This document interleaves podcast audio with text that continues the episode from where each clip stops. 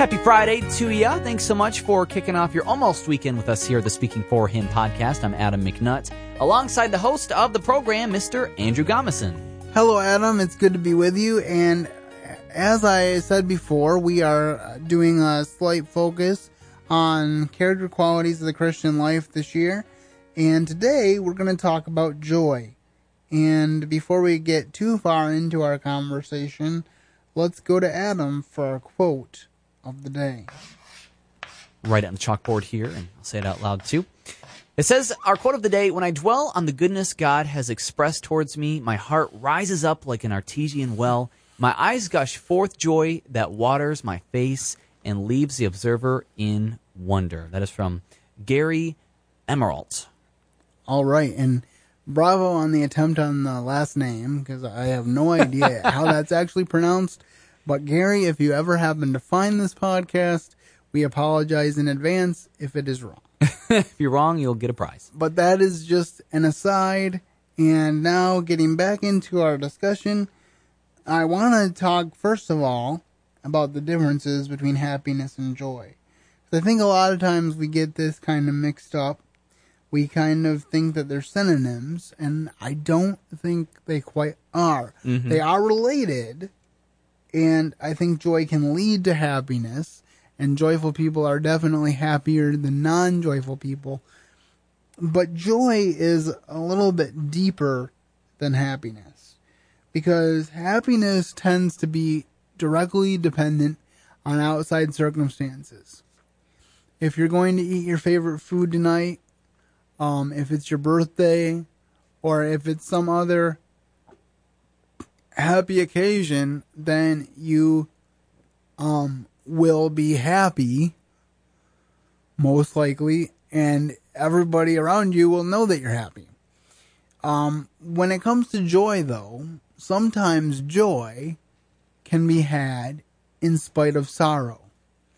A Christian, for example, can be joyful at the death of a loved one, knowing that they will see them again.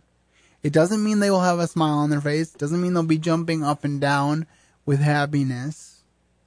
And they may even cry a lot in the the weeks and days following. But their ultimate demeanor will be one that says, God knows best, and He chose to take this person, and I have hope for it. God says for us to sorrow not as those who have no hope. He doesn't say for us not to sorrow. So I think the the primary difference is that joy can be consistent no matter what your outside circumstances are. And happiness is more dependent on your outside circumstances. So sometimes these things work hand in hand, other times not so close. But I just wanted to uh, clarify that as we get started.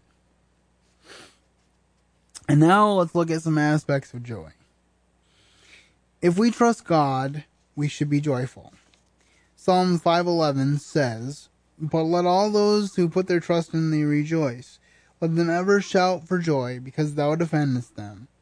Let them also that love thy name be joyful in thee." So if we trust God, there needs to be a joy and a peace about us that other people don't have. You know, Jesus said, "In this world um, is tribulation, but be of good cheer. I've overcome the world." And then he says, "I will give you a peace that passes understanding." You know, we we can't predict the future. We don't know what's going to happen.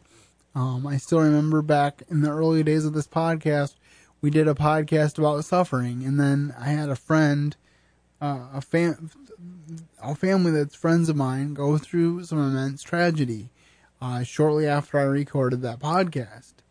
And I remember thinking at the time, you never know how applicable some of your teachings or your podcast or whatever it is you're doing is going to be to your direct future circumstances. God prepares us in advance.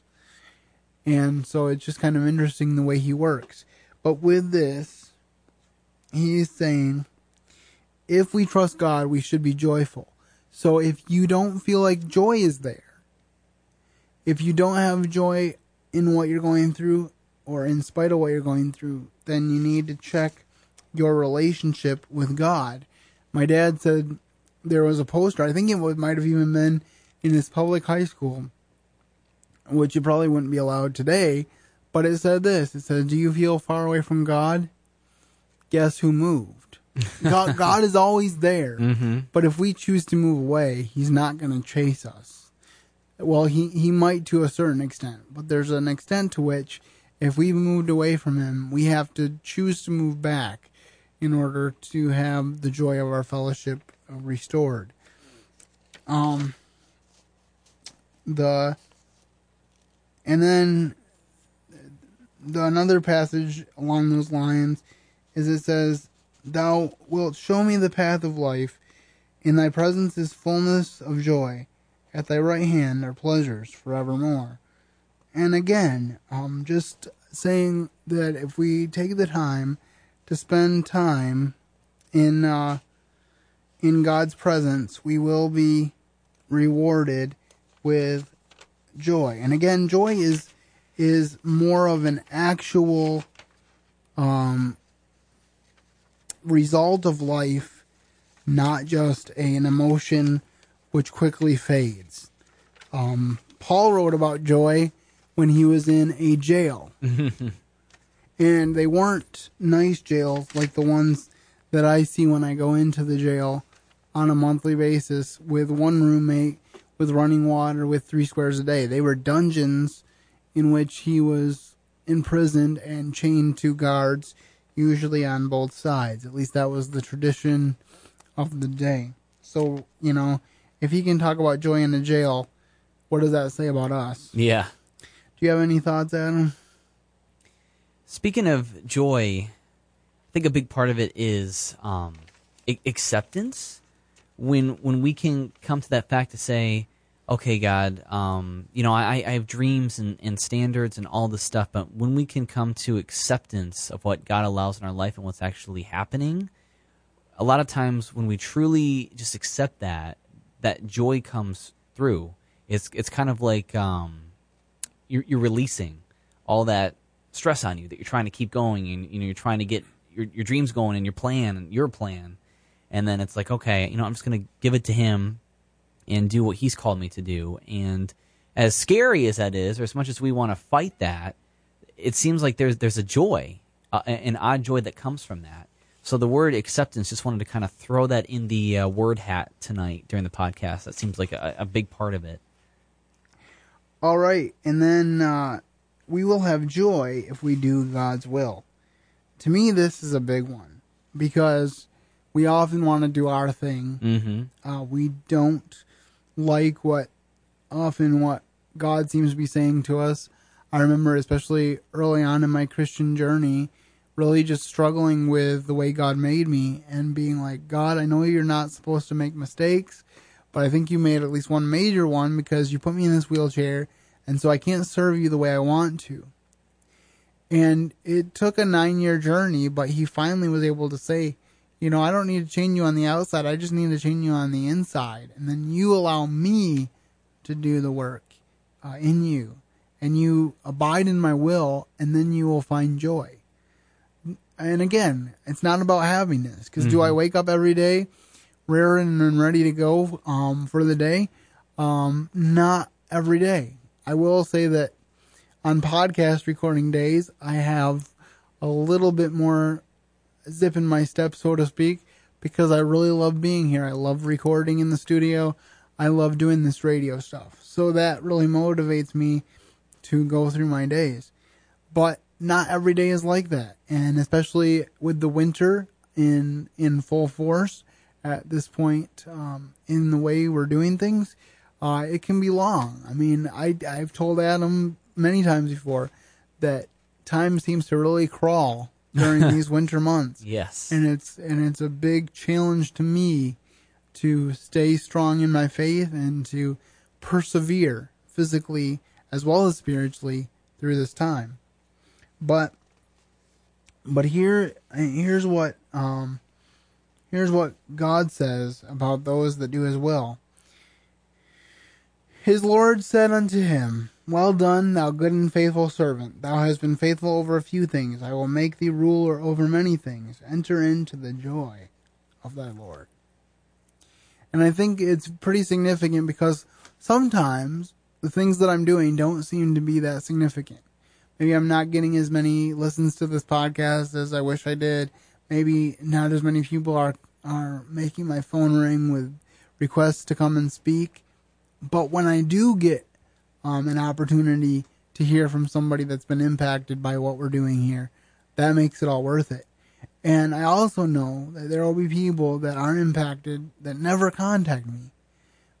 And there are things that I want, there are goals that I've set um, as far as broadcasting and in other areas of my life. But I know that if I'm not being faithful to the door that God has for me, then He can't open another door. So if I want um, Him to give me bigger things, I need to be faithful in the small things. So, and just like this guy, I want to hear, Well done, thou good and faithful servant. And so that's my goal and my aspiration as we continue to bring you the Speaking for Him podcast. And then here's another challenging one. We should take joy in persecution. This is a tough one for me too. Like, yeah. I a lot of times I'll check my um, Facebook. I think I mentioned this before, and make sure that I don't post anything too offensive. And again, we shouldn't be offensive for offensive sake. But this is what Jesus says about being persecuted for Him. He says, "Blessed are you when men shall hate you, and when they shall separate you from their company, and shall reproach you, and cast out your name as evil for the Son of Man's sake.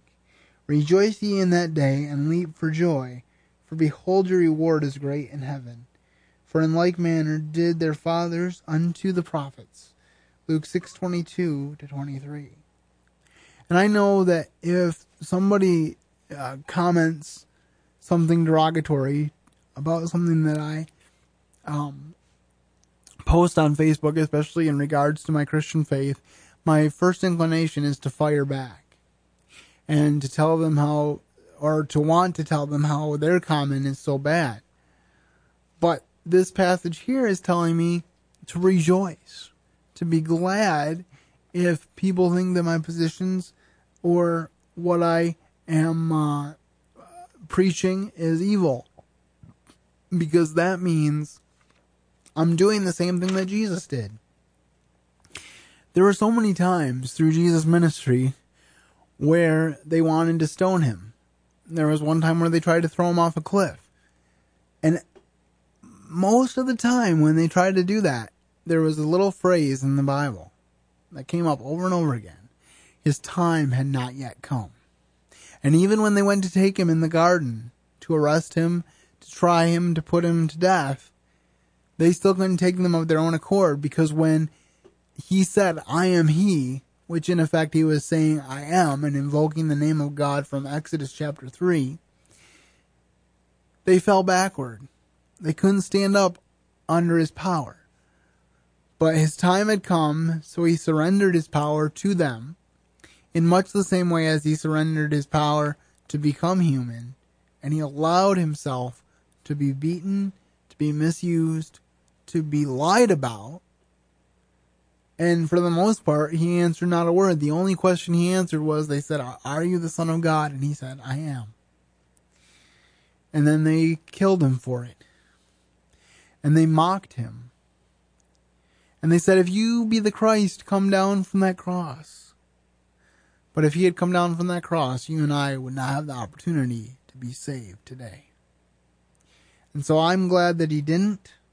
And I need to remember, as we all do, if we want to live a solid Christian life, that if we are reproached for his kingdom, we can be blessed. And he will reward us, if not here, in heaven. Now we need to be careful that we're not we're not thinking that we're reproached for his sake, but we're actually being reproached because we're a jerk. Because I because I know that can happen too, where where we kind of think, oh, this is wrong, and I'm going to tell you is wrong, and I'm going to tell you it's wrong in the most rude way possible.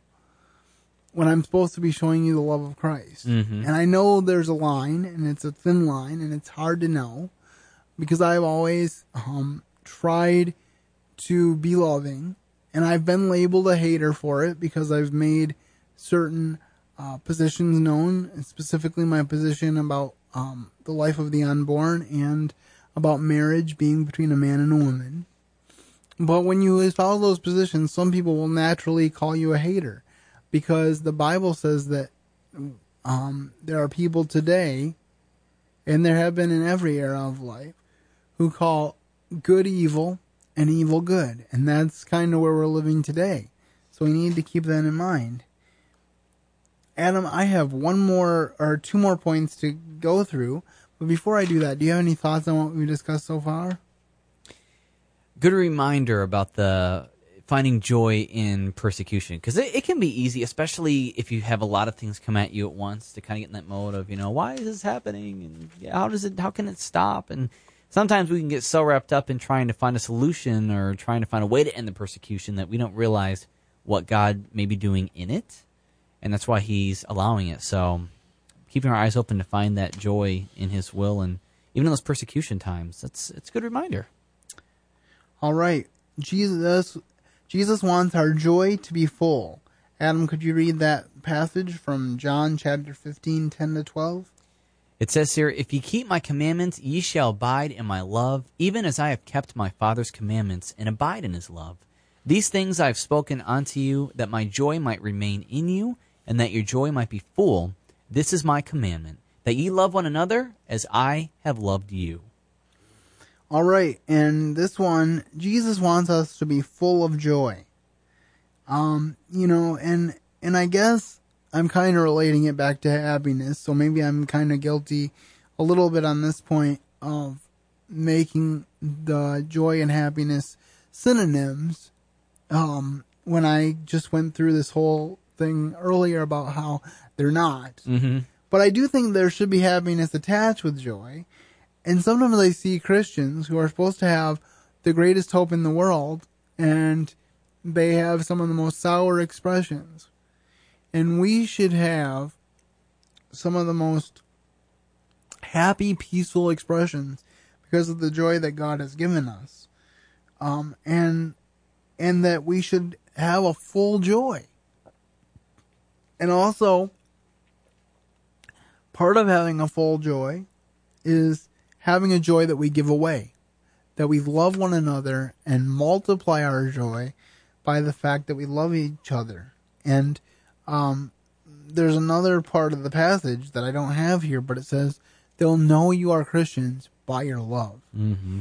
And um, I mentioned this in a sermon not too long ago, but but I I fear that we are often guilty of instead of them knowing we're Christians by our love, them knowing we're Christians by our shove. uh, we tend to be, at least with each other, if not with the world, confrontational and I need to be right.